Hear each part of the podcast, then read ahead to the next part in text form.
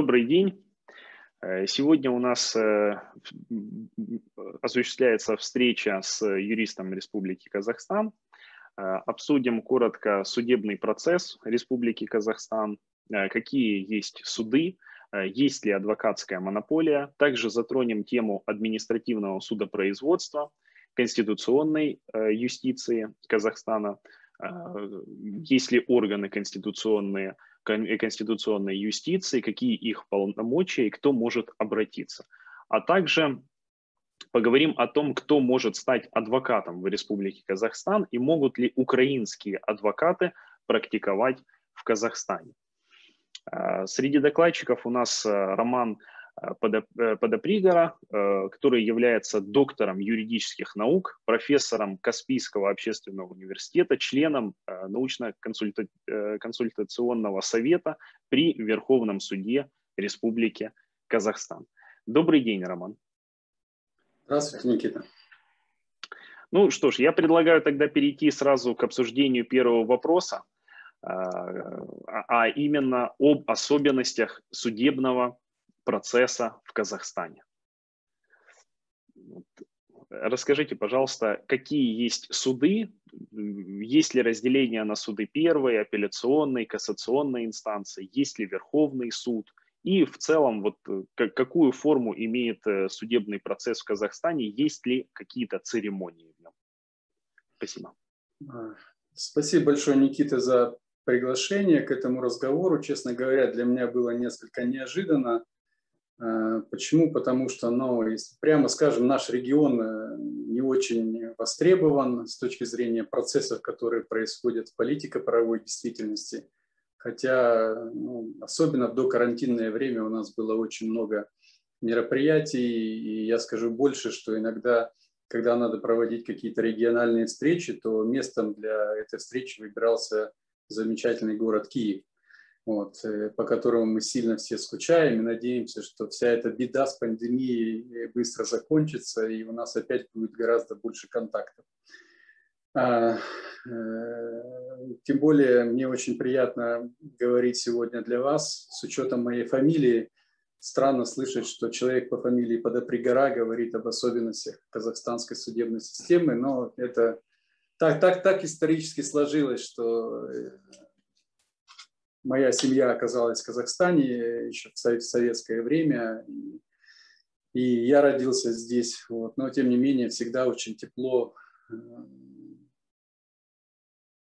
вспоминаю и принимаю участие в различных мероприятиях. Когда говорят, что надо ехать в Украину, я, не раздумывая, соглашаюсь.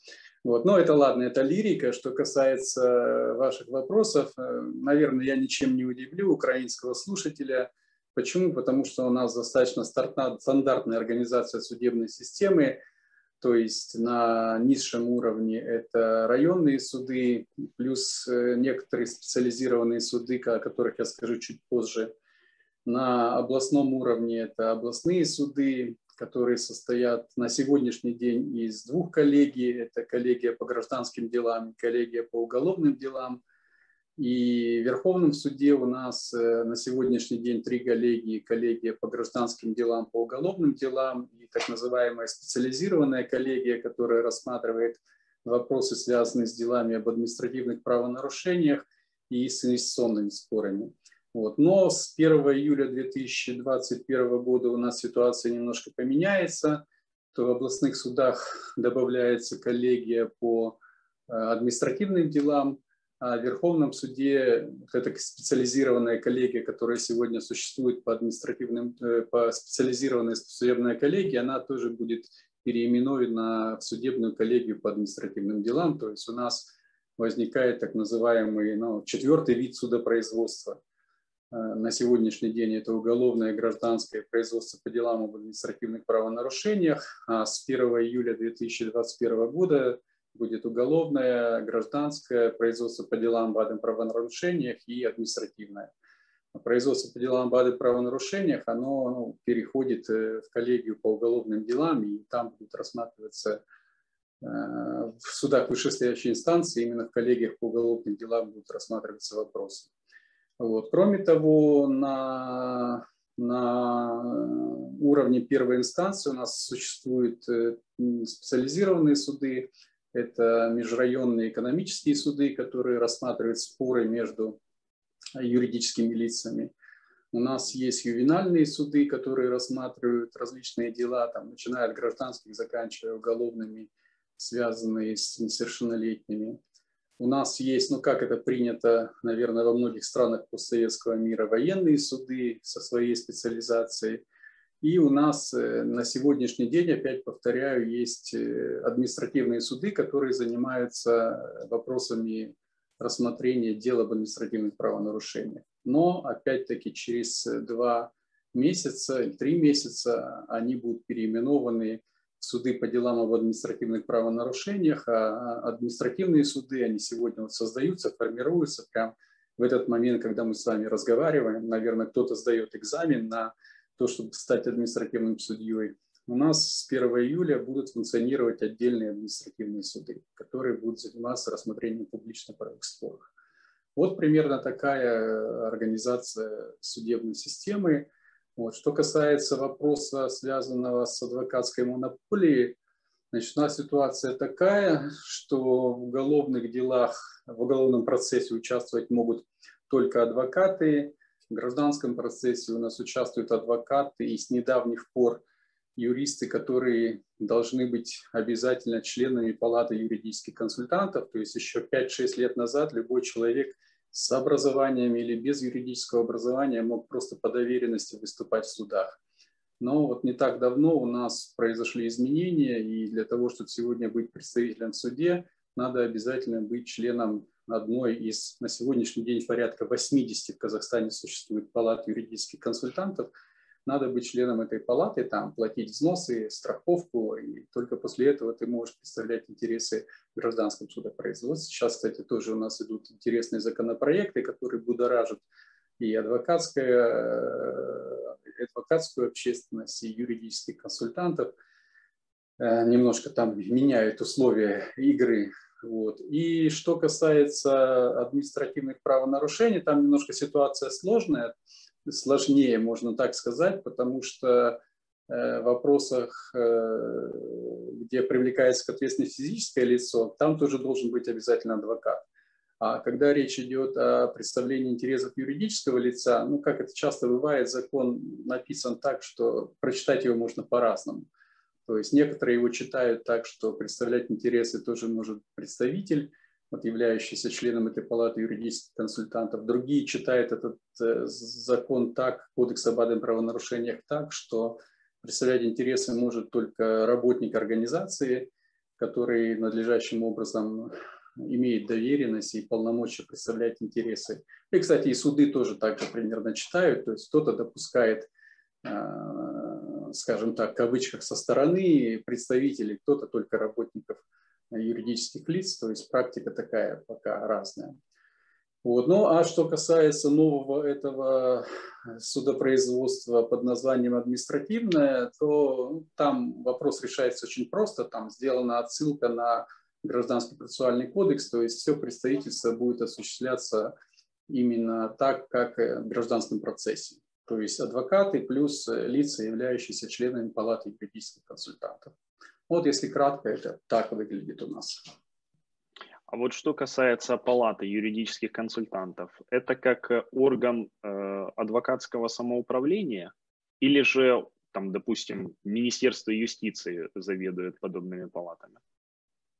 Ну, вообще этот орган, он как бы выглядит так, как организация на уровне саморегулируемой организации. Mm-hmm. То есть несколько лет назад возник вопрос о том, что качество оказания юридической помощи не очень высокое, и адвокаты немножко возмущались у нас, э, и Э, нам, граждане, кому оказывается юридическая помощь. Вот. Ну, всякие были разговоры разные, что что-то надо делать, чтобы просто люди с улицы не заходили в суд, не обладая там знаниями, не обладая квалификацией необходимой.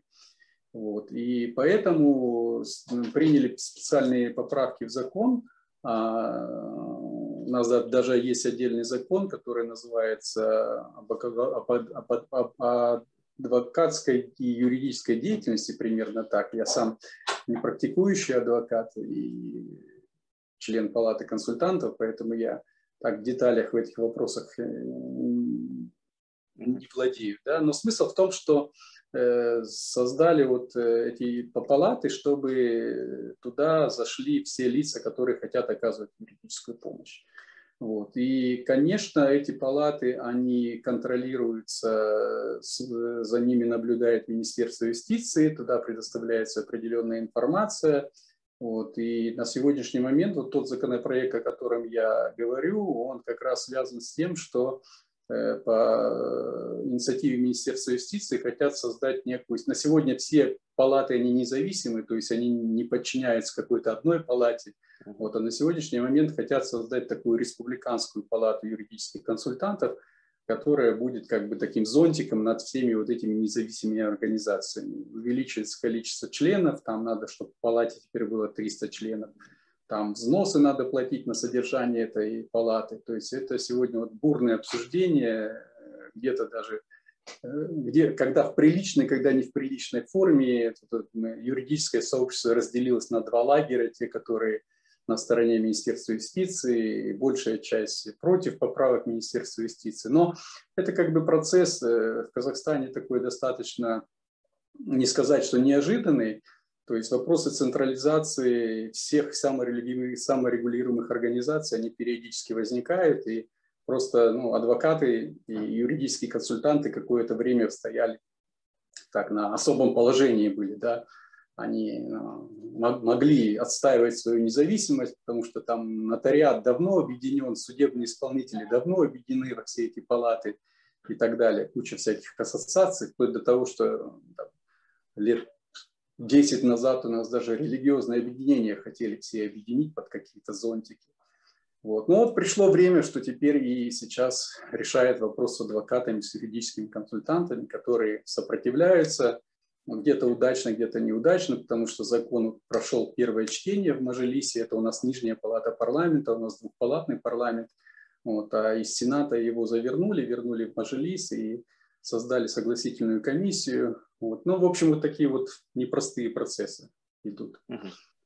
Хорошо. А касательно церемоний. Вот э, в украинском законодательстве э, и вообще в украинской судебной системе есть э, писанные, есть неписанные правила. Вот, к примеру, к писанным правилам в судебном процессе относятся обращение к судье «Ваша честь». То есть иные как бы там обращения там, господин судья там, или по, по, по имени и отчеству, они являются ну, не совсем корректными. И в какой-то степени даже не совсем уважительными по отношению к суде. Но есть также неписанные правила, допустим, решения судов э, за, за, заслушиваются и зачитываются стоя. То есть, опять же, если какая-то из сторон будет сидеть, то это ну, в какой-то степени проявление неуважения к э, к суду. А, есть ли вот такие вот традиции, церемонии в, Казахстан, э, в Казахстане? А, ну, я скажу, опять-таки, из своего опыта. Я 7 лет работал в консалтинге и тоже ходил по судам, по достаточно часто ездил. То есть, ну, примерно ситуация так же, как у вас. Есть некоторые вещи писанные, есть некоторые вещи не писанные. В одном из процессов у нас адвокат примерно начал свое выступление так. Э, формально уважаемый ответчик, то есть он сказал, что ответчик уважаемый, но при этом показал, что он его не очень уважает, да, то есть это формально уважаемый ответчик. Mm-hmm. Вот, то есть, ну, ситуация, я, я не думаю, что сильно отличается от вашей, то есть она примерно такая же. Mm-hmm. Хорошо. Тогда ну, перейдем к, к обсуждению второго вопроса. Это административная судопроизводства Республики Казахстан. То есть я так понимаю, исходя из того, что вы говорили, только-только вот создаются именно отдельные административные суды. Пока они там еще по состоянию на сегодняшний день э, не являются отдельными судами, то есть они там функционируют э, скажем, в общей судебной системе. Вот какими, на какие дела будут рассматривать эти административные суды? Изменится ли что-то Э, с тем, что, э, что происходит по состоянию на сейчас? Вообще у нас э, сейчас идет очень бурное, не то чтобы даже обсуждение, а бурная пропаганда этого нового административно-процедурного кодекса. И с точки зрения изменений его часто называют таким революционным. ломающим все и вся, то есть совершенно новые подходы, у нас большие ожидания, связанные с этой административной юстицией. Поэтому, конечно, с точки зрения прогнозов и таких вот ожиданий, он должен поменять очень многое. А, значит, у нас принято, ну как во многих странах на постсоветском пространстве, да и в других странах, у нас принята немецкая модель административной юстиции, и очень активно у нас работали немецкие международные организации. есть такое немецкое общество по международному сотрудничеству, ГИЦ, которые такие миссионеры в нашем регионе, во всех странах Центральной Азии уже приняты соответствующие законы. Казахстан, наверное, один из последних. Вот. И, конечно, меняется вся эта система рассмотрения споров с государством. Все публично-правовые споры, ну я так скажу, не все, а большинство публично-правовых споров переходят теперь в юрисдикцию вот этих новых административных судов. То есть э, есть одна особенность, которая отличает нас, но во всяком случае, от э, России, где раньше был принят кодекс административного судопроизводства, у вас, по-моему, еще раньше был принят, да, вот, у нас э, обращаться в административные суды могут только граждане и физические лица. То есть э, государственные органы инициировать какие-то споры в административных судах не могут, за исключением там некоторых случаев, связанных с вовлечением прокурора, когда он защищает лиц, которые по своим физическим или психическим в силу физического или психического недостатков не могут сами защищать свои интересы. А так только граждане и организации могут инициировать все эти публично-правовые споры. У нас пошли, появилось понятие административных исков, четыре на, сегодня, на сегодняшний день предполагается. Вот. Появилось понятие административного органа, к которому относятся не только государственные органы, но и любые структуры, которые Э, наделены властными полномочиями. У нас сегодня передается в э, государство освобождается от некоторых государственных функций, передает их э, в конкурентную среду. Там, скажем, у нас регистрация юридических лиц уже сегодня занимается большей частью негосударственные органы, там прохождение техосмотров и прочие другие некоторые функции, они выполняются формально негосударственными структурами. Сертификаты о происхождении товаров у нас выдает негосударственная структура. То есть все вот эти вот э, субъекты, они теперь становятся, попадают под понятие административного органа, и, соответственно, все их действия могут быть э, оспорены в суде, в административном суде. Вот. В чем, на мой взгляд, э, небольшая такая проблема, при всем, конечно, уважении к немецкой модели, отработанной, этот Мерседес, который успешно ездит по дорогам многих стран, вот. У нас очень много, по сути, публично-правовых производств остались в Гражданском процессуальном кодексе. Ну, например, у нас есть такое производство, связанное с административным выдворением гражданина. Не с административным, просто с выдворением. Да? Оно инициируется государственным органом, вот, и это на сегодняшний день глава ГПК, и она таки остается в ГПК. Скажем, вопрос, связанный со спариванием нормативно-правовых актов он в этот новый кодекс со сложным названием административно-процедурно-процессуальный кодекс не перешел. Вот, признание гражданина, не признание гражданина, направление на принудительное лечение, направление в специальной организации образования. Вот эти все, по сути, публично-правовые споры, они остались ГПК. Но нам объясняют так, что классическая административная юстиция – это спор – это претензии гражданина к государству или не государственного субъекта к государству. А государство ни в коем случае не может обращаться с претензиями в рамках административной юстиции. Но это, на мой взгляд, конечно, классика классикой, но просто в каждой стране складываются уже свои правовые институты, своя какая-то практика, своя организация, потому что если в той же Германии – административное дворение – это вопрос полиции, который потом можно оспаривать в суде, да, то у нас этот вопрос ну, в период романтизма в 90-х годах, когда сказали, что наша государственная администрация там коррумпирована и не может решать эти вопросы объективно, давайте все передадим судам. Ну, вот и передали судам. А сегодня мы попадаем в такие ножницы.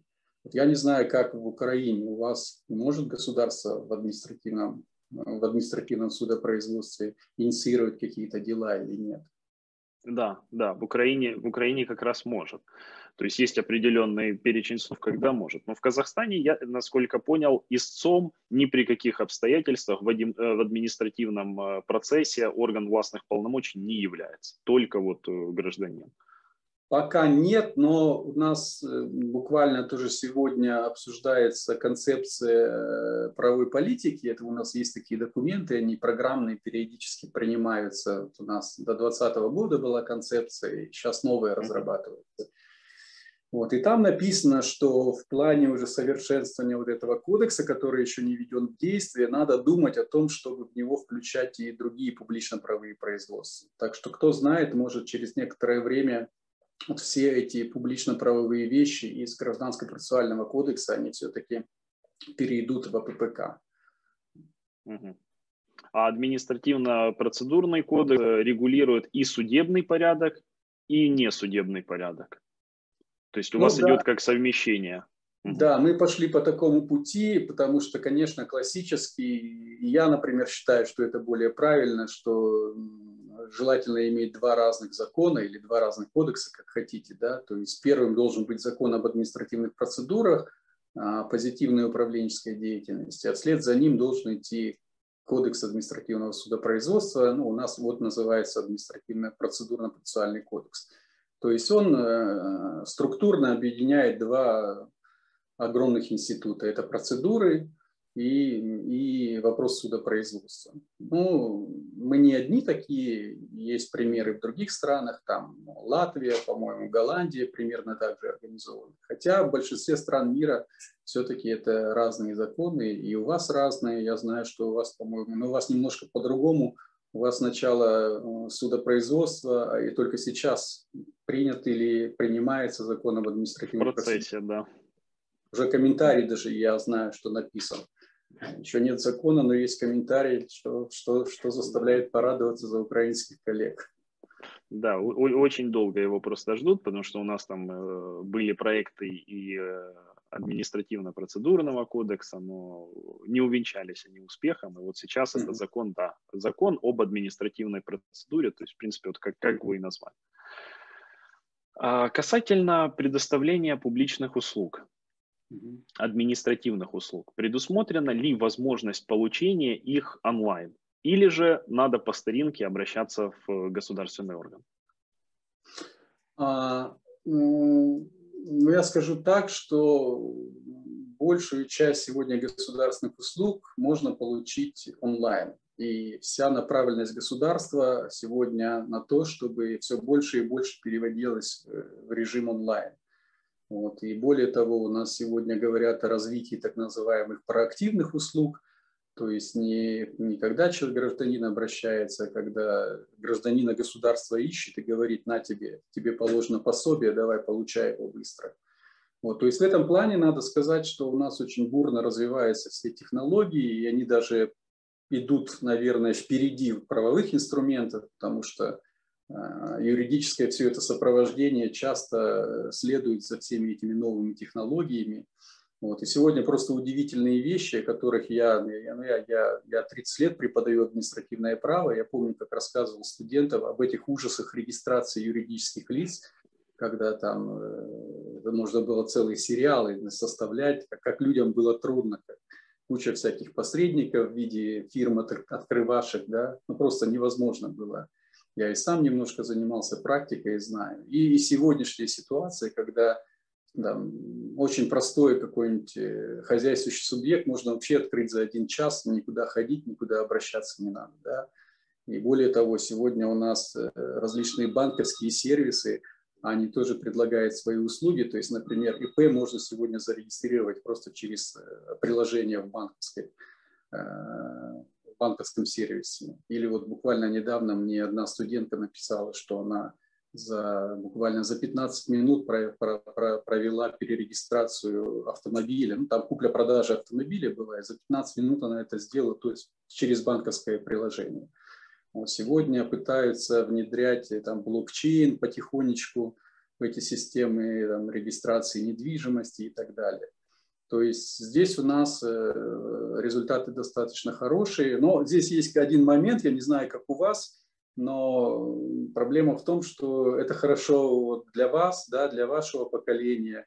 Я уже с трудом в этих вопросах ориентируюсь, но есть очень много людей, которые просто, ну, они не имеют даже нормальных смартфонов для того, чтобы участвовать во всех этих э, вопросах. Да, вот у нас сейчас, например, в связи с карантином вводится такая система, когда очень серьезное давление на предпринимателей, и, по сути, многие оказались в тяжелой ситуации.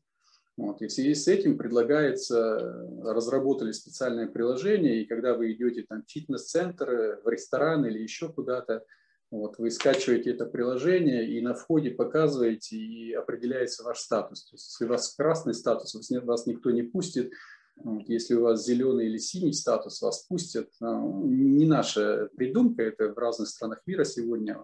Но вопрос в чем? Вопрос в том, что там те же самые пенсионеры сегодня оказались за пределами этой системы.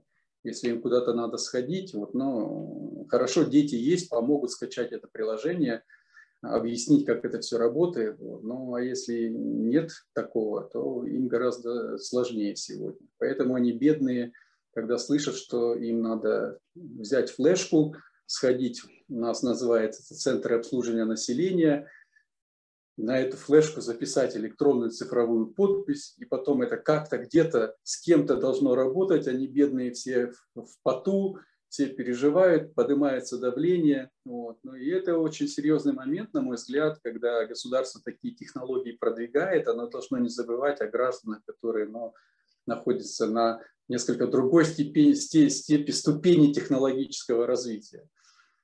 Так что ну, такая вот проблема есть.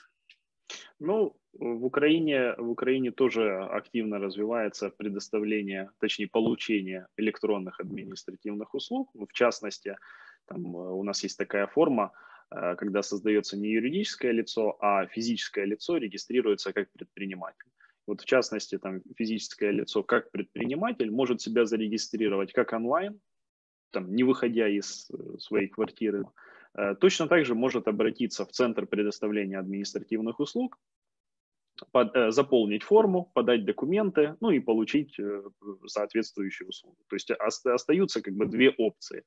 Либо это онлайн, либо это офлайн. Человек приходит в Центр предоставления административных услуг. А вот касательно да, электронного... Один, один момент, единственное, я хотел добавить. У нас есть несколько такая вот я буквально послезавтра улетаю на большую конференцию в, в, в Нур-Султан, нашу столицу, и буду об этом говорить. У нас присутствует такая, я ее называю регуляторная дискриминация. То есть вот все, о чем мы с вами сейчас говорили, и ваш опыт, и наш опыт, он, он для бизнеса, да? То есть когда речь идет о бизнес-процессах, о бизнес-структурах, у нас очень активные такие сообщества предпринимателей, очень активные, которые мониторят и законодательные акты. Вот. Но когда речь идет о гражданском секторе, о некоммерческих организациях, здесь, конечно, все гораздо сложнее, здесь эти технологии не работают. То есть, ну, грубо говоря, зарегистрировать сегодня какое-нибудь общественное объединение или, не дай бог, религиозное объединение, я уж не говорю о политической партии, то мы возвращаемся вот и на эти, в эти годы, о которых я говорил, об этих страхах государственной регистрации. Там все очень сложно, там все связано с какими-то экспертизами, с бесконечными проверками разных государственных структур. Вот. Ну и по мне так уже пора от этого отказываться, потому что ну, не может быть один, одно крыло очень сильное, да, как бизнес, а второе крыло дохлое и слабое, и птица-то не полетит, она просто рухнет. Я прошу прощения, я перебил. Ничего. Э, касательно электронного суда, Э, хотел бы уточнить, есть ли электронный суд, то есть можно ли там подать иск онлайн или поучаствовать, вот, в частности, в связи с э, там, пандемией, с, э, в связи с определенными ограничениями, можно ли принять участие в судебном заседании онлайн? А, ну, я как наблюдатель скажу, потому что я, я, я, я, я вот уже закончил с, с хождением по судам, но во время пандемии, карантина у нас практически большинство дел и уголовных, и особенно гражданских, они рассматривались в режиме онлайн. То есть у нас сегодня есть достаточное количество сервисов для и для судей, и для участников процесса, и все активно во время пандемиями пользовались. Ну, другое количество, как, другой вопрос, конечно, там качество связи, Там вот это вот э, адвокатское желание посмотреть в глаза э, против, противнику, да, противоположной стороне. Конечно, все жаловались на то, что это не то, это какой-то такой эрзац правосудия. Вот. Но это есть, и более того, у нас э, в этом плане тоже предполагается очень серьез, вкладываются серьезные ресурсы и э, усилия. И у нас сегодня есть открытые банки судебных актов, чего тоже еще вчера не было. То есть можно посмотреть большинство дел, очень легко сегодня просматривать судебную практику по различным категориям дел. Вот. Э, очередные у нас такие проекты, связанные с внедрением интеллект, искусственного интеллекта э, в судебную деятельность, то есть вот эти вот все технологии будут задействованы на то, чтобы просматривать это огромное количество решений, то есть э, облегчить работу судье, выбирать всякие эти модели и так далее. То есть это, да, это сегодняшняя реальность и то, что работает, и облегчает, конечно, очень серьезно облегчает жизнь. Угу. вот касательно обжалования нормативно-правовых актов, слегка затронули, там, буквально минут 10, условно говоря, назад э, сегодняшнего разговора. Э, мы, как комитет, прошлое, прошлое свое мероприятие проводили с английским юристом, и он рассказал то, что об особенности Великобритании – Э, для того, чтобы обжаловать э, нормативно-правовой акт, изначально необходимо еще получить ну, такое условное разрешение от суда на подачу основного иска. Э, для того, чтобы получить вот это условное разрешение суда на подачу иска, надо еще очень сильно постараться доказать, что этот нормативно-правовой акт действительно влияет на тебя как на истца, и поэтому ну, там, я как истец подаю Э, подаю исковое заявление там, об обжаловании там, данного нормативно-правового акта на предмет его законности. Вот какие в данном ключе особенности в Казахстане? Ну, здесь об особенностях, наверное, вообще пока нет у нас оснований говорить. Почему? Потому что практика оспаривания нормативно-правовых актов у нас очень редкая.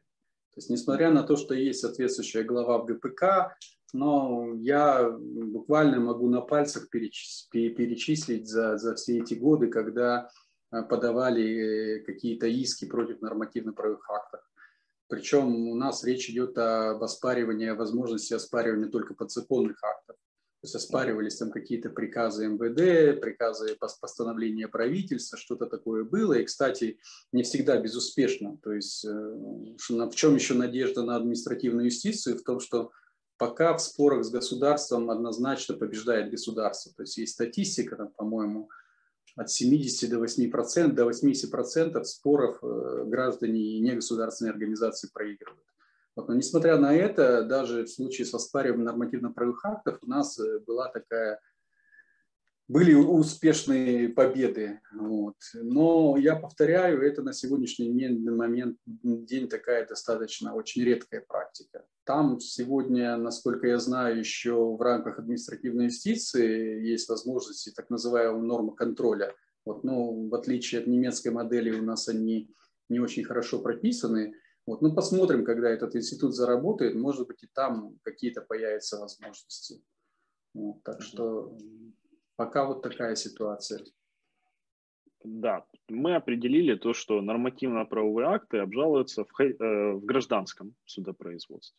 То есть это такая вот, э, ну, для Украины это особенность, потому что у нас это все-таки административное судопроизводство. А акты индивидуального действия, э, не нормативные акты, они тоже в гражданском процессе обжалуются? Ну, до, 20, до 1 июля 2021 года, да а после 1 июля они уходят все в ну, административные ну, суды. Да. А на сегодняшний день, да, это, это, это, это у нас специальная глава называется э, производство по оспариванию незаконных действий государственных органов. Там еще старая советская традиция, туда еще общественные объединения приплетены, хотя чем там делать не очень понятно, но э, на сегодняшний день, да, это гражданский процесс. Угу.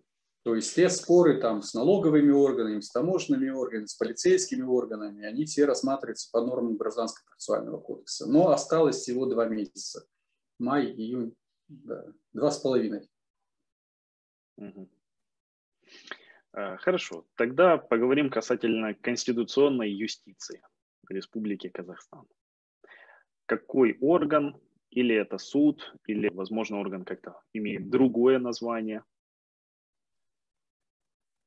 Да, у нас, э, у нас, кстати, в истории был и суд, и не суд. То есть изначально, когда э, Казахстан приобрел независимость, вот, в качестве одного из органов был у нас Конституционный суд. Причем, на мой взгляд, это гордость Казахстана, потому что туда вошли очень сильные юристы. И председатель Конституционного суда был очень известный в Казахстане юрист, ну, не только в Казахстане, еще в бывшем Советском Союзе. Вот, и очень сильные специалисты были. А, и они на тот момент принимали достаточно, на мой взгляд, профессиональные решения, вот, и в том числе они не очень ориентировались на этот весь политический ветер, то есть они были достаточно объективны. Но, не знаю, либо это объективность, либо какие-то другие вопросы привели к тому, что э, у нас на сегодняшний день две конституции были. Первая конституция 93 года и вторая конституция 95 года, которая до сих пор действует. Вот. И в соответствии уже с новыми конституционными положениями у нас появился орган, который называется Конституционный совет. То есть это совершенно другой орган, он такой, ну, нельзя говорить о таком государственном органе в, таких, в таких э, категориях, вот. Но он, конечно, маломощный. Я хотел сказать беспомощный, но пропускаю это. Это маломощный орган.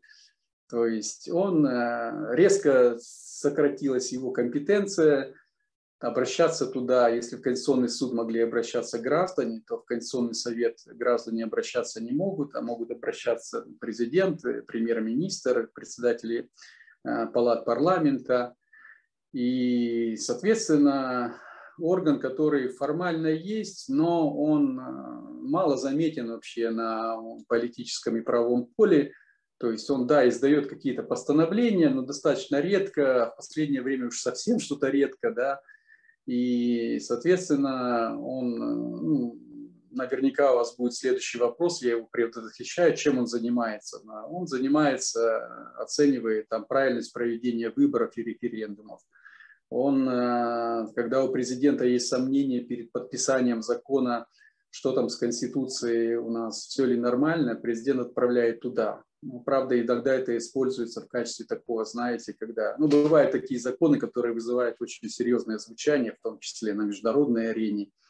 Вот, и когда вроде бы его приняли и надо подписывать, но нельзя его по какой-то причине а, подписывать. Тогда на всякий случай его отправляют в Конституционный совет, и Конституционный совет вдруг говорит, что этот закон противоречит Конституции. Хотя об этом говорили еще гораздо раньше многие эксперты. Вот. Э, в суд, в Конституционный совет, прошу прощения, могут обращаться суды, когда они рассматривают какие-то конкретные дела и выясняют, что какая-то норма закона противоречит Конституции, они могут обращаться в суд. Но это тоже очень редкая вещь, и я знаю, что адвокаты, про юристы, которые в судах участвуют, они просто разводят руками и говорят, ну сколько мы не просим в суд, но обратитесь в Конституционный совет. Суды очень редко это делают. Вот. Ну, плюс у него есть еще полномочия, связанные с э, отставкой президента, с отрешением президента. Там очень сложные процедуры у нас, чтобы президент покинул свою должность, очень сложно. И там при всех этих процедурах необходимо, помимо прочих, э, необходимо еще заключение Конституционного совета. Вот. Он каждый год обращается с конституционным посланием, э, которое публикуется в газетах, где вот оценивает все, что происходит в стране с точки зрения с Конституции, какие постановления он принял и так далее. Ну вот вкратце то, чем он занимается, он состоит из, э, как минимум в законе говорится, должно быть не менее семи членов, председатели двое назначаются президентом, еще двое назначаются сенатом, еще двое назначаются мажилисом, то есть двумя палатами казахстанского парламента. Вот. И пожизненный член Конституционного совета – это у нас э, экс-президент. То есть президент Назарбаев, известный всем, он сегодня пожизненный член Конституционного совета. Вот у такая него, примерно... У, у него есть э, какие-то там э, дополнительные возможности, допустим, вето или... Нет. Или его голос решающий, или он, он такой же статус у него? Он такой же статус, таким же статусом обладает, да, но скорее тут надо говорить о его политическом авторитете. Конечно, если он что-то скажет, к нему прислушивается. А так нет. Есть представитель Конституционного совета, бывший представитель Верховного суда, кстати. Вот, и э, он, он, он, он как бы возглавляет этот орган. Есть там несколько, пара-тройку ученых, э, людей из академической среды, ну а остальные это бывшие такие высокопоставленные чиновники из прокуратуры, из других государственных органов. Ну, то есть, по мне, конечно, этот орган должен быть более академическим, потому что ну, он решает очень серьезные вопросы, там должна серьезно работать аналитика. Вот. Но вот что есть, то есть. Есть ли особые требования к члену? Э, допустим, возрастные, возрастной ценз или там наличие докторской степени, допустим, вот что-то такое? Нет, такого нет, э, но если сейчас, я сейчас, сейчас, сейчас их поименно всех не вспомню, но большинство из них, конечно, имеет степень доктора, э, кандидата наук, да, председатель доктор наук, два члена точно доктора наук, остальных там есть парочка кандидатов. Вот. Но это не главное и это не решающее. А, при всем при том надо понимать, что у меня всегда вопросы возникали, когда а, люди, которые работают, возглавляют очень серьезные органы или работают на очень высоких должностях, когда они успевают писать диссертацию. Ну, видимо, когда-то успевают. Поэтому наличие степени и ученого звания это еще ни о чем не говорит. А случались ли, э, были ли случаи, когда акты парламента признавались такими, которые противоречат Конституции? Были, было, было несколько дел э, в Конституционном совете, вот, но я скажу, что, если честно, то большей частью, конечно, это некие такие, ну, если правильно сказать, это некие такие игры, да, где Конституционный совет просто выполняет ну, определенную роль, которая ему отведена. Да. Вот как раз тот суд, который был э, до Конституционного совета, он был более в этом плане независимым и, э, как сказать, он больше оценивал, конечно, ситуацию с точки зрения действительно конституционной, конституционной законности. Вот сегодня эти решения, ну, я скажем так, когда вопрос не связан на, там, с какими-то большими политическими вопросами, тогда действительно Конституционный совет, он старается все эти вопросы с разных сторон просмотреть и выносить какие-то решения, которые ну, не оглядываются на политические те моменты. Вот. Но бывают ситуации, когда вот тот пример, который я вам говорил, когда законопроект гонят, все показывают его нужность и необходимость, вот, но вдруг очень плохая реакция и с точки зрения местного сегмента гражданского общества, и с точки зрения зарубежных организаций. И вот тогда Конституционный совет вдруг признает этот законопроект противоречащим Конституции. Но признает он не по принципиальным моментам, например, там, что есть серьезные нарушения международных обязательств Казахстана, да, а он признает часто по каким-то таким, ну, не принципиальным моментам, да, которые по большому счету легко можно преодолеть. А на самом деле проблемы в этом законе более серьезные. Вот, вот это вот э, вещь, которая, ну, мягко говоря, не очень правильная. А может ли сам конституционный э, орган конституционной юстиции стать инициатором того, чтобы тот или иной, тот или иной закон признать неконституционным? Нет, нет, он работает только, только по обращению.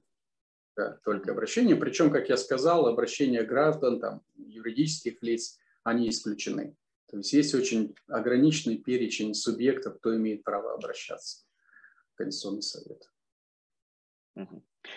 есть ли ограничения по количеству, по, по количеству времени занимаемой должности членам Конституционного совета? Да, есть, они занимают должность в течение шести лет по закону. А в последующем может э, быть переизбран этот же член? Или там есть какие-то ограничения? Не больше ну, срока, ну, не больше двух сроков? Там э, есть некоторые моменты, которые, ну, на сегодняшний день я вам скажу, что на практике сегодня получается так, что некоторые члены Конституционного совета, они уже там и по два, и по три срока посидели. Угу. Поэтому там э, есть некие инструменты, которые позволяют задержаться на должности члена Конституционного совета. Угу. Хотя ротация тоже происходит, периодически происходит. Да. Угу. Ну, идеи вернуться к Конституционному суду, я так понимаю, не возникает. Ну, на сегодняшний момент я даже а в академической сфере говорят об этом, вспоминают вот этот Конституционный суд, который существовал, вот, и говорят, что это две большие разницы. И, конечно, надо усиливать этот, конституционный, этот орган конституционной юстиции. Но decision-makers, да, те, которые принимают решения, пока даже, даже намека нет на то, чтобы что-то надо с Конституционным советом делать. Так что пока mm-hmm. такая ситуация. А есть ли у Конституционного совета вот такой вот э, вспомогательный орган, как вот на примере Верховного суда, научно-консультационный э, э, совет. совет? Да, вот, вот есть ли такое?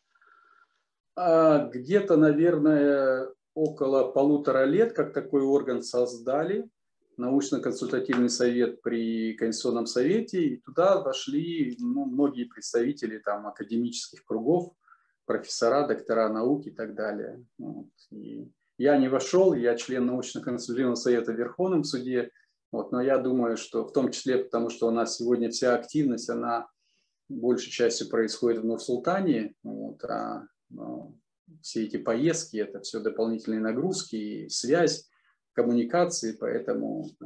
А может, по каким-то другим причинам, я не знаю. Угу. А в чем, вот вы упомянули то, что являетесь членом научно-консультационного совета при Верховном суде, вот э, в чем заключается функция э, члена? Ну, главным как, образом, как выглядит ваша деятельность? Да, главным образом мы участвуем э, в подготовке или обсуждении нормативных постановлений Верховного суда. Я не знаю, сохранилась ли у вас такая форма судебного творчества. Вот. У нас она сохранилась, то есть Верховный суд в этом плане гораздо более активнее, чем Конституционный совет. Он издает эти нормативные постановления постоянно. Вот. И, соответственно, мы там разделены по различным секциям. Кто-то входит в секцию гражданского права, кто-то входит в секцию административного права, кто-то входит в секцию там, уголовного права и так далее. Вот. И когда по профилю готовится какое-то постановление нормативное, нас спрашивают, какое у вас мнение. Вот, мы высказываем свое мнение, и потом, когда уже идет, собственно, обсуждение этого постановления нормативного, ну, мы тоже в этом участвуем. А, ну, чаще всего, конечно, участвуют те, кто снова живет в Нур-Султане, вот, а мы, по, если есть такая оказия, оказался в это время в городе, мы тоже приходим на это заседание, высказываем свою позицию. Плюс бывает иногда, вот буквально недавно у нас была большая дискуссия, когда среди государственных органов э, даже разделилось мнение о том, ну, есть у нас очень сложные процессы, связанные с э, привлечением там, уголовной ответственности, с налоговыми спорами за так называемое лжепредпринимательство. И разделилось мнение, как все-таки решать этот вопрос, по какому пути идти. И был организован специальный вебинар – на котором вот мы обменялись своим мнением, там специалисты в области, большей части выступали в области налогового права, они бизнес-сообщества, они предлагали вот свои варианты, как это должно быть. А Верховный суд будет слушать и потом, видимо, остановится на каком-то варианте и закрепит его в нормативном постановлении Верховного суда. Плюс иногда бывают какие-то индивидуальные консультации, когда судьям что-то Верховного суда что-то надо прояснить, но мы тоже с ними общаемся и свою позицию высказываем. Такая вот работа. Она общественная, она не связано никак с оплатой. Вот это чисто такая вот общественная нагрузка. Ну, при этом она связана с, э, скажем так, приобретением э, статуса и, ну, и в какой-то степени значимости. У нас тоже есть на самом деле такой же, такой же совет при Верховном суде, и люди, которые занимаются наукой и э, совмещают науку с практикой, имеют за честь попасть, вот, ну и быть как бы членом этого совета. Э, так, предлагаю перейти к последнему вопросу, э, который касается того, может ли украинский адвокат практиковать в Казахстане и вообще кто может быть адвокатом. Ну, давайте сначала, кто может быть адвокатом, а потом украинским адвокатам. Вот. Значит, ну, у нас э, система такая, э, что надо получать лицензию. Лицензию выдает Министерство юстиции. И до этого есть несколько шагов. Надо пройти стажировку. Стажировка от 6 э, месяцев до года, если я не ошибаюсь. Потом надо сдавать специальный экзамен – комиссии. Комиссия состоит из э, членов э, Министерства, из, сотрудников Министерства юстиции и из представителей вот коллегии адвокатов, республиканской коллегии адвокатов, и состоит из двух этапов тоже. Аттестация так называемая – это решение тестов и решение практической какой-то задачи.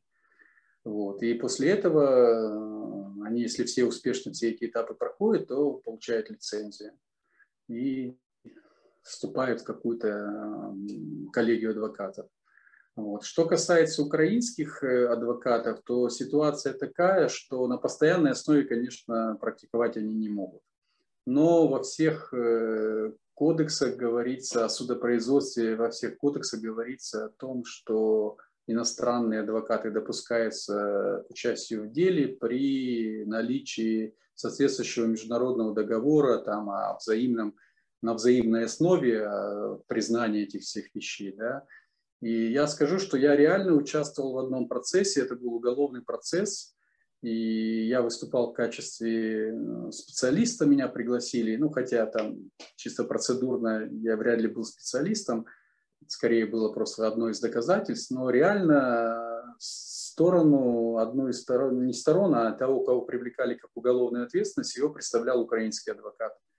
И он был в суде, он задавал мне вопросы. То есть вот я, я, я, я вживую видел украинского адвоката в казахстанском суде. Так что это возможно, это допускается.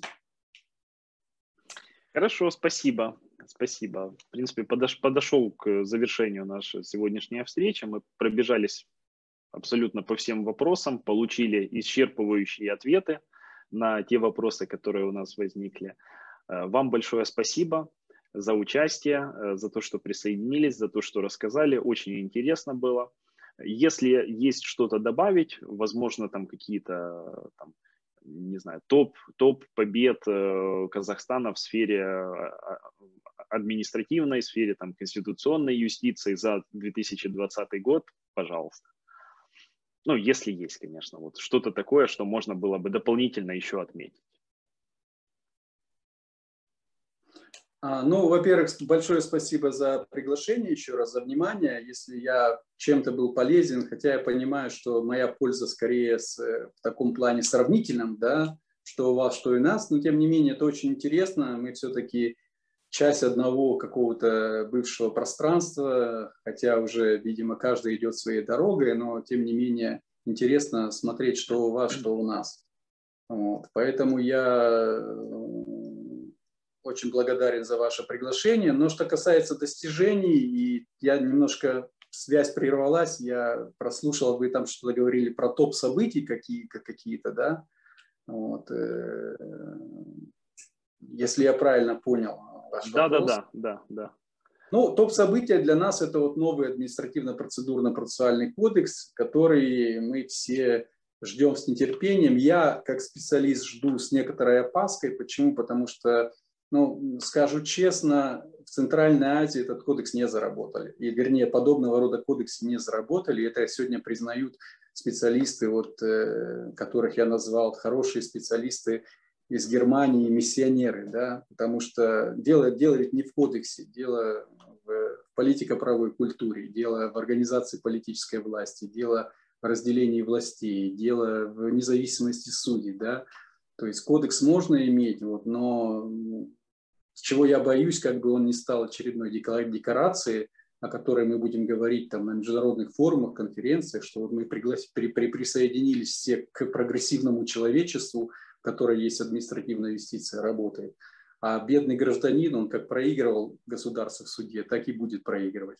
Только если раньше он проигрывал по ГПК, то теперь он будет проигрывать по АППК. Вот за что я опасаюсь, и я, если честно, просил, ну, насколько я мог с использованием своих ресурсов, что вообще-то не надо с такими грандиозными кодексами, не надо торопиться. Здесь очень, э, на мой взгляд, подходящая пословица «семь раз отмерь, один раз отрежь». Потому что за 30 лет независимости мы в этом году отмечаем, у нас сложились свои правовые институты, и хорошие или плохие, другой вопрос, они сложились. И чтобы такие фундаментальные акты сюда внедрять, я уже разные ассоциации провожу, немецкий Мерседес по казахстанским дорогам, замечательный немецкий цветок на казахстанской почве. Но дело не в этом, все понимают, о чем речь, речь идет, о том, что, конечно, его надо было как-то ну, больше усилий потратить, чтобы его интегрировать вот в те институты, которые мы имеем что на сегодня у нас государственные служащие только-только понимают, что их ждет, потому что, скажем, в административных процедурах теперь, прежде чем принять неблагоприятный акт, надо, наверное, у вас то же самое будет, надо провести заслушивание. Только после этого можно отказать регистрации юридическому лицу. Вот куча различных формальностей возникает, которые правозащитны по своей природе, но затратны с точки зрения сил для государственных чиновников. Вот. Судьи у нас тоже уже сегодня э, начинают задумываться. Даже, даже я слышал сегодня разные у нас подходы. Некоторые судьи просто отказываются идти в административные суды, потому что они говорят, да зачем нам это надо? Мы вот спокойно сидели, а сейчас какое-то новое судопроизводство, тут сейчас разбираться. Иска признания, иска поспаривания, иска э, принуждений и так далее. Зачем нам это все?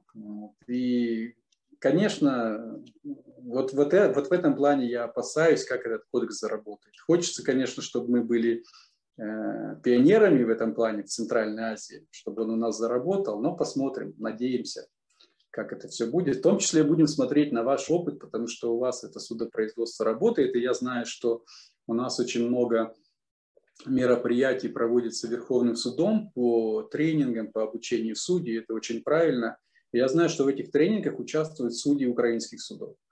Они прям читают лекции, они делятся опытом с нашими судьями. И сегодня даже в академической сфере у нас, например, в одном из главных юридических вузов Казахстана, Казахстанском государственном юридическом университете, Казахском государственном юридическом университете, э, возглавляет Центр немецкого права Роман Мельник, э, профессор а, вашего национального университета имени Шевченко, да, и административист по основной специальности. Вот, то есть видите, какие у нас эти переплетения есть и связи между Казахстаном и Россией, которые, Казахстаном и Украиной, которые не имеют общей границы, да. Но тем не менее у нас очень э, тесные, хотелось бы, конечно, чтобы они были более тесные еще отношения. Вот, так что будем двигаться вместе, мы будем смотреть на вас, если что-то полезное у нас, мы будем благодарны поделиться. Вот, и, соответственно, чтобы всем было хорошо. Хорошо. Ну, спасибо. Спасибо вам еще раз. Будем тогда завершать сегодняшнюю речь. До свидания.